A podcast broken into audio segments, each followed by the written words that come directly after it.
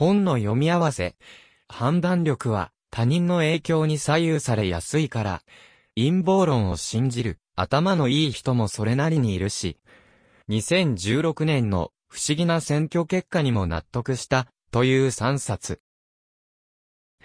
たまには心理学や最近流行の暴露本などを読んでみて、感想なんて書いてみてもいいですよね。箸休め的に。突然ですが、おかげさまで、著者は、方々で宮田ベログで有名になっているようでして。で、今見たら、このハッシュタグに投稿する栃木は、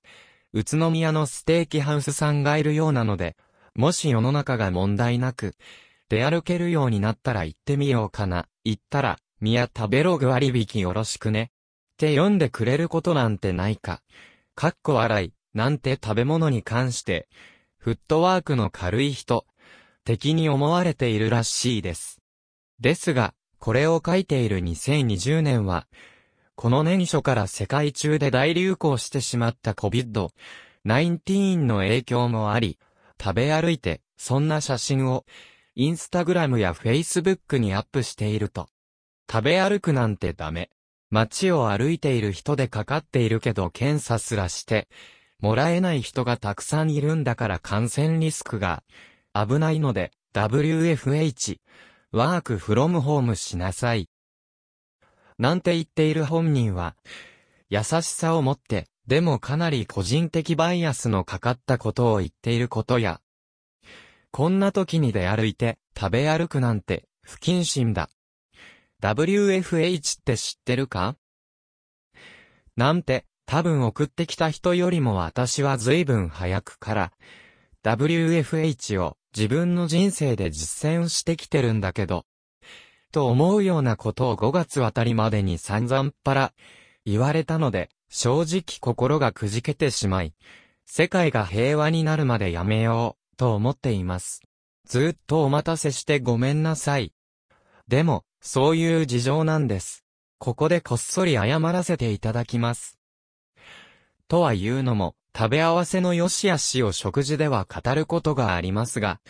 家に泊まれ、もしくはステイホーム。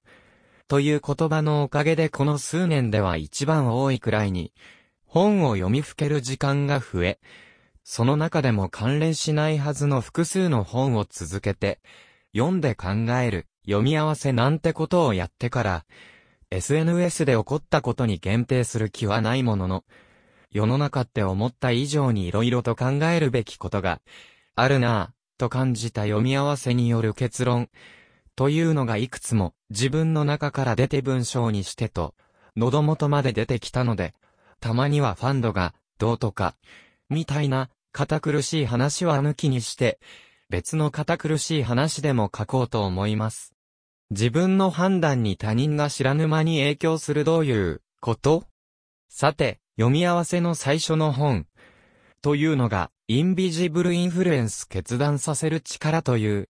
タイトルからして心理関係っぽい本。ざっくり言ってしまえば、あなたが物を買うとか何かを判断するとき、自分の意思で100%判断していると思っていますが、実は他人からの影響を受けているんですよ。という内容なのですが、パッとこう言われてどう感じるでしょう。9. あなたが私の判断に影響できる、というの？この手の話で一番気になるのは、例えば自分がセールスとか売る仕事をしていて、自分が売りたいものを相手に買わせるのにどうしたらいいか、ということを考えて、心理学的アプローチをしよう。なんて考える、ある一定の人がいて、実際、そういうニーズに応えるべく20世紀以降の心理学が、格段の進化を遂げている、という人もいるくらいですから、そういうテクニックがここにあるんじゃない？って思ったりしますよね。否定しません。実際、判断は直前の心理状態に影響されやすいことをこの本の中で引用している実験結果が示しています。2回イエスと言わされたら、多分3回目もイエスと言ってしまう、というセールスマンの心理学、という本では絶対に書かれているな、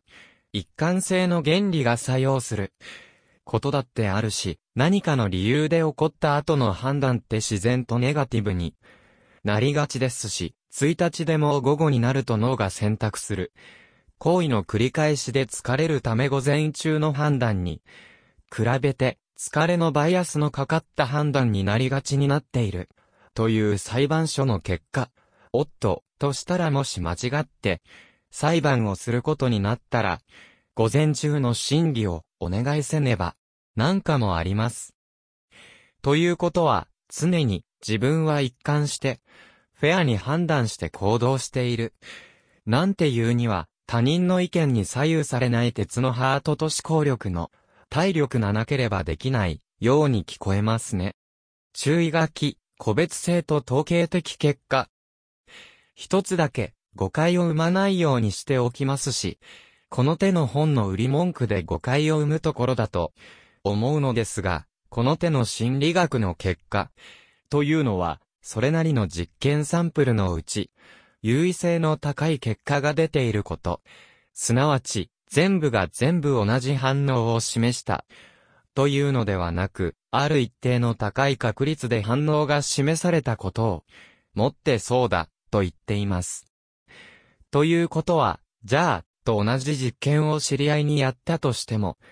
意図と反する反応をする可能性もあるということです。いわゆる、結果には、個人差がございます。というやつです。でも、どうしても個別性よりも、統計的な結果で判断したいこと、というのはどうしても多いのも事実です。というのも、それこそ、商品、だけでなく、売り出したいアイドルでも、ある制作でもいいのですがをより売れる。まあ、制作までカバーするなら、支持されるようにするには、と考えるとき、ある特定の人を意図して、それぞれに個別に考える。というよりは、どういう属性の人たちに対して、どういうアプローチをしたらいいのか、とある程度大きな人数のプールを基本として考えますので、統計的に効果のありそうな答え、というので十分意味を持ってくる、ということになります。その意味では、世の女性を敵に回しそうですが、みんなの好きな占い、って、ある一定の人、星座が一緒。血液型が一緒。なんなら左手の小指の大きさが一緒の人に向けて、書かれた抽象的な文章を、やだ、見てたのってくらい当たってると言わせるのは、確率的に多くの人に当てはまりそうなくらいの、抽象的なことを書いて、あとは、読み手の都合で、自分の日常の出来事に近づけるべく保管してもらって、当たってる、と寄せてもらっている、ということをしている側面が強いから、なわけです。これは、コールドリーディング、と呼ばれる初対面で何も相手の情報がないのに、相手のことをよく知っているかのごとく、話す時のテクニックの一部にもあるのですが、それはまた別の機会にでも、他の影響ってないの？さて、ちょっと話を戻すと、自分の判断に対する影響、というのは、直前の環境のようなものだけではなく、自分の生活する社会環境にも影響を受けている、という議論も出てきました。ちょうどこの数日初めて知った言葉である、脱、これというのも、あえて、主に、と枕に置くけど、女性とは、見た目、以下略、的な社会的なコンセンサス、という影響から離れようとする主張と行動と、理解するわけですが、これはそういう社会環境からの服装の選択や、髪型、化粧するなどなどの行動判断に対する暗黙の影響という前提がある。から、それって、ジェンダーフリーな今、どうなの？という問題提起、というか、それ嫌なんですけど、という主張と行動ってことですよね。で、ちょうど、そういう話を耳にして反応できたのでここの説明が、しやすいものの、本の中で取り上げていたのは、本の著者が、米国で研究などをしている都合もあり、米国内の労働者層と富裕層の家庭での対比でして、例えば選ぶ車は、といえば富裕層ならば、他人と異なる車を選ぶのに対して、労働者層だと、みんなが乗っている車だから、安心、という暗黙の了解。同様に、人生の選択についても、人と違うことをしたい。という富裕層の子供たちに対して、みんなと一緒の格好をして、同じようなことをすることで一体感を求めたいという、労働者層の子供たち、かなり乱暴なまとめ方、ごめんなさい。でも、これって私自身の子供の頃とかに感じたことにすごく、近くて、自分の家が裕福だとは、絶対に言えないけど、どう頑張っても、労働者階級の住む地域、と言ってもいい、都内少年犯罪検挙数、ナンバーワン、最近、隣のエリアに負けてるらしい。どうした？かっこ笑いのエリアで、同じ格好の制服を着た1500人の中学生が、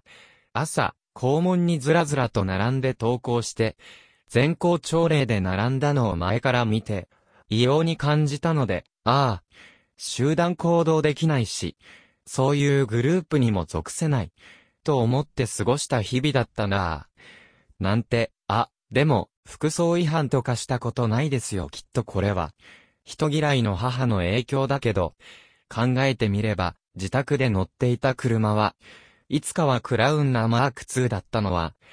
社会で働いて、外の世界を見ていた父親の選択だったなとすると、それなりに、集団心理ってのは働きやすい素地。というのは意図する、意図しないに関わらず、自らが属するグループという社会性というものの、おかげで生みつけられているのかもしれません。実際、本で取り上げられていた中で一番滑稽な、アンケート結果は、米国の二大政党のそれぞれの支持者に対して、自分の属さない政党の提案しそうな政策について、ヒアリングをしたら、当然に反対したものの、それに対して、自分の属する政党の上院議員などが支持している。といった途端賛成に回る人が、党を問わず、かなり多かった、というものです。日本の野党が、与党に闇雲に、論理も倫理も正当性もなく反対することが、自分の属することへの証、というのとあまり変わりがないようなのです。ということで、これを読んでしまって、うーん、自分の判断って自分が思うほど、と、自暴自棄になることは、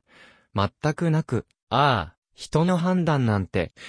と思った方が良いし、なんなら自分の上司に対して色々な手で判断を誘導できるんじゃない？できなかったら、確率論的に低い方の人と出会ったんだ。ラッキー、なんて思った方が人生学かな？というオチをまず示して、次の本に行きたいと思います。頭が良くても、むしろ良い方が、陰謀説を信じやすい。さて、次に読んだ本というのが、賢い人ほど騙される、心と脳に仕掛けられた、落とし穴のすべてという本。タイトルもそうですが、内容的にもみんなが大好きな、陰謀論に人は引きつけられて、囚われてしまうのか、しかも、資料分別のあるとされる、賢い人ほど、というか、それ相応の知識レベルのある人ですらそういう、資料陰謀的な話にとっぷり使っていることの背景を探るという話。なので、まず言わねばならないのが、J. イ・ケネディの暗殺に対する FBI の陰謀説とか、これを書いている最中によく、アメリカあたりで参照される。ワクチンは大手製薬企業の収益のための陰謀。なので、インフルエンザをはじめ、マシンのワクチンすら接種を拒み、下手したら州で禁止して、接種したことのある人を拒絶する、法案すら通しているとか、または秘密結社があって、以下省略ということの検証をして、陰謀説自体の正当性を評価するものではなく、とはいえ、その背景となるストーリーの出所については検証し、また、そのストーリーを正当の主張として利用した。ナチスドイツの行動等について言及しているのは、まあ、反ナチスが一般的な社会から出てきたものとしては妥当な研究アプローチだとは思いますが、その評価は多様性を標榜する日本における皆さんの解釈に任せます。その陰謀説に対する人々の反応であったり、その後の調査によって分かったことと、それまでの人々の説明等の対比について検証する、という、いわば陰謀説を取り巻く、人々の行動を評価する。すなわち、なぜ人は見えなさそうで、見えそうな手のなす行為として、陰謀説を信じるのか、というところに重きを置いています。ざくっとまとめると、因果関係という、何かの言い訳が欲しい私たち。随分前に、自分が、数学に志していた、なんて若気の至りの話を書いたことがありましたが、その頃数学が私を魅了していた、大きな理由は、世の中は、数学でできる限りシンプルで単純な答えを、与えてくれるもの、だったからです。私の高校の数学の先生も言っていました。数学はシンプルで美しい。解けば解くほどに解は短くなる。ということは、世の中にはシンプルな法則性が紛れていて、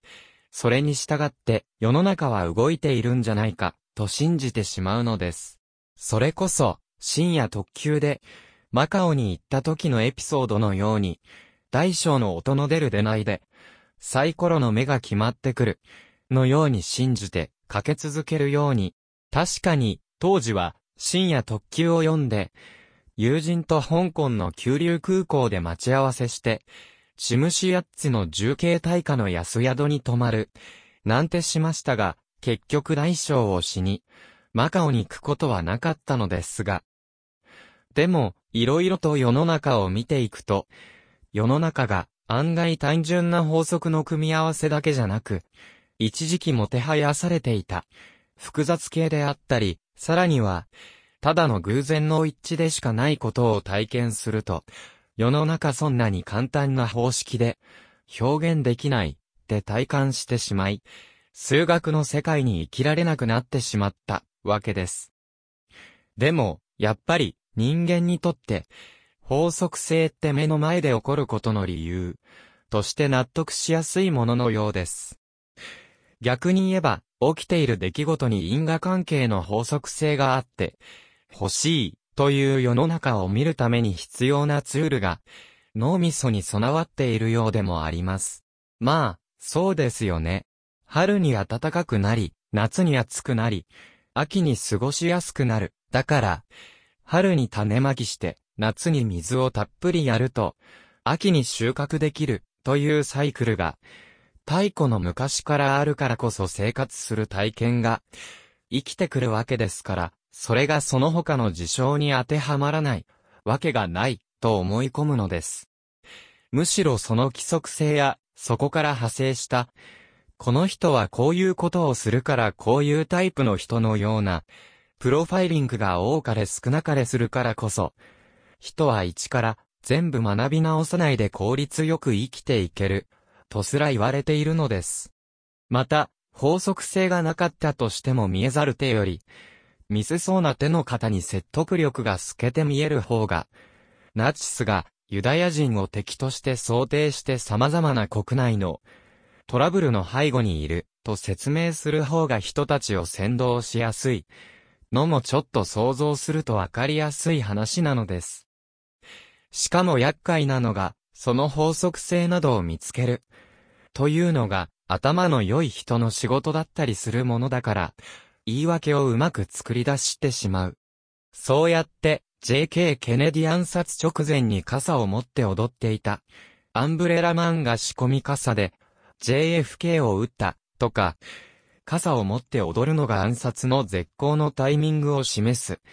サインだ、とか、いろいろな解釈をつけてしまうのですが、当の本人は単純に傘の宣伝だから踊っていたという全く関係のない理由だったと語ったのですから、記録として残った画像の中の情報と事件との相関性というのが、さほどの優位性がなかったという事実に対して、後付けの解釈というやつがどれだけ、まことしやかに雄弁にものを語ったか、という面倒なことを示しているのです。それでも、人は何かと何かの因果関係を求めたがるのです。事実、今、国内で静かに囁かれている。陰謀説は犯罪する。可能性のあるデータベースが警視庁から民間のセキュリティ会社に流れているから。過去に警察で撮られた写真などが軽犯罪含めて犯罪を起こす。可能性がある人として民間のセキュリティデータベースに蓄積され例えばコンビニでも大型家電量販店に置かれた、高度化された防犯カメラに一瞬でもそのデータベースに該当する人がいたら、そんな要注意人物が、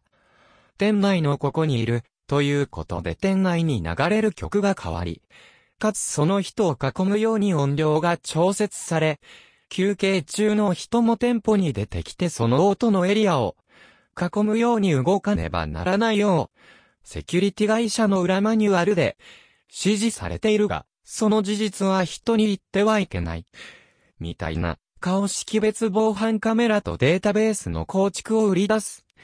セキュリティ会社のプライバシー以上の侵害の話がちょくちょく聞こえてきます。でも、音が追いかけてくる。特定の音楽がいきなりかかる。とか、その人の主観的なところなので何とも判断。できないのですが、当の本人たちからすればそう感じる以上、そういう官民による危険人物データベースに自分が乗ってしまって不幸で、不自由な生活を送って、でも誰に言っても立証できない、とネットの片隅で大騒ぎするか、精神科のカウンセラーと話して、すっきりするものの、世の中が自分を見張っているという、ストーリーから逃れることがないのです。ちと厄介ですよね。人の心の根っこに種を埋めて、芽が生えてしまうと、そればかりが気になる。というのは、あなたが赤い車が欲しい。と思った瞬間から、街ですれ違う車の赤い確率が上がったかのように、たくさんの赤い車に注目がいってしまう。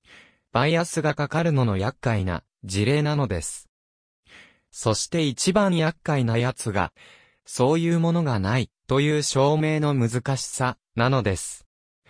しかも相手は、被害者は何かあれば簡単に何かに結びつける、言い訳の天才なのですから。で、2016年の奇妙な二つの大きな選挙結果の裏話が読めるなんて。さて、そんな二つの人間の心理とか行動の背景への影響の話を読んだ後で、マインドハッキング、あなたの感情を支配し、行動を操るソーシャルメディアを読んでみましょう。経済的合理性にどうしたって欠ける、と世界中が思っていたブレグジットに、イギリス国民がイエスに50%をわずかに超える程度に投票をし、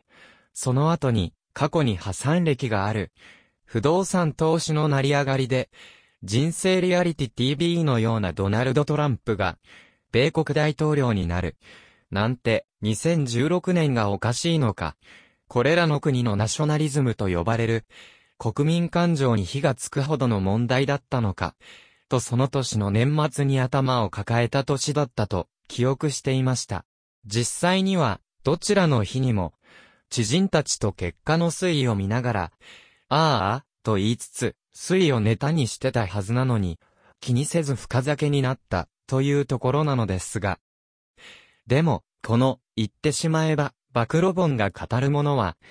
米英の国民のナショナリズムというのに火がついたのは、Facebook を利用して、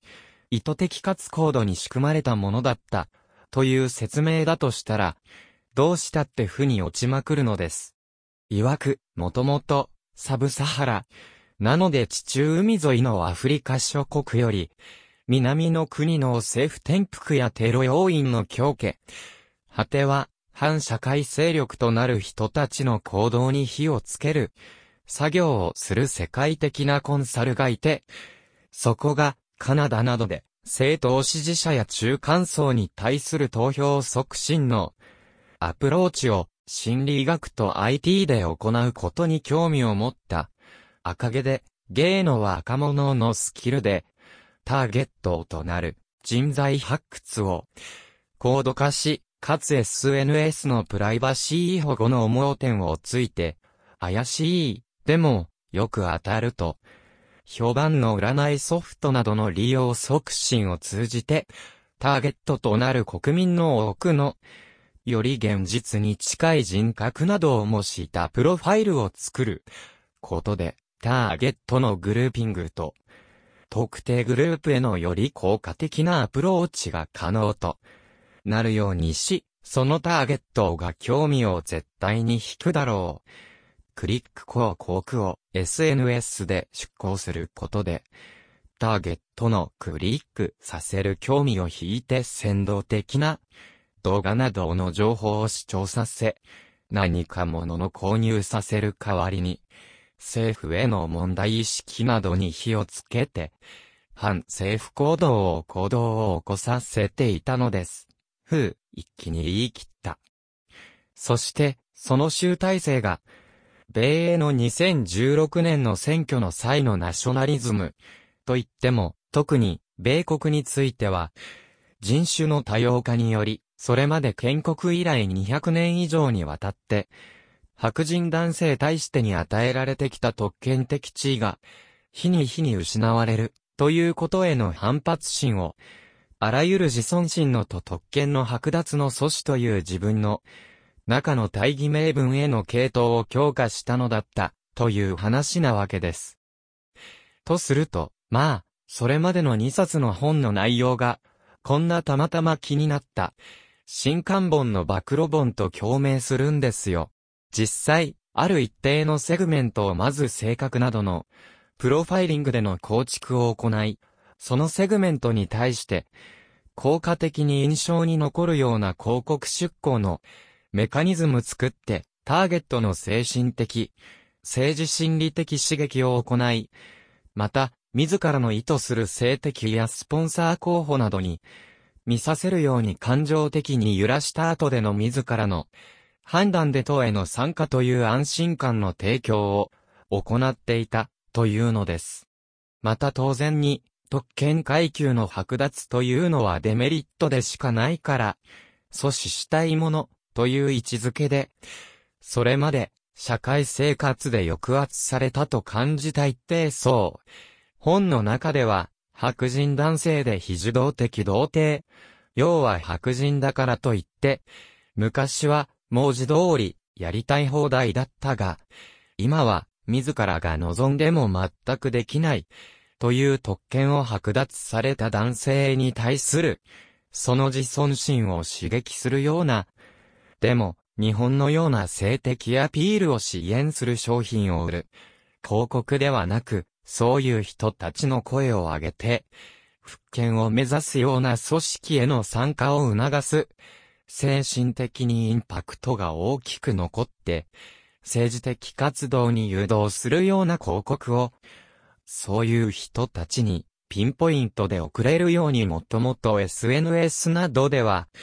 できていますから。あとは、セキュリティとプライバシー保護の裏をついて作った個人の詳細なプロファイルデータを使って、あなたのデジタルツインをもとにより精緻な性格判断や、セグメント、設定、とあれば、あなたの判断は、直前の情報の結果によるあなたの感情に大きく影響されるという最初の本のルールが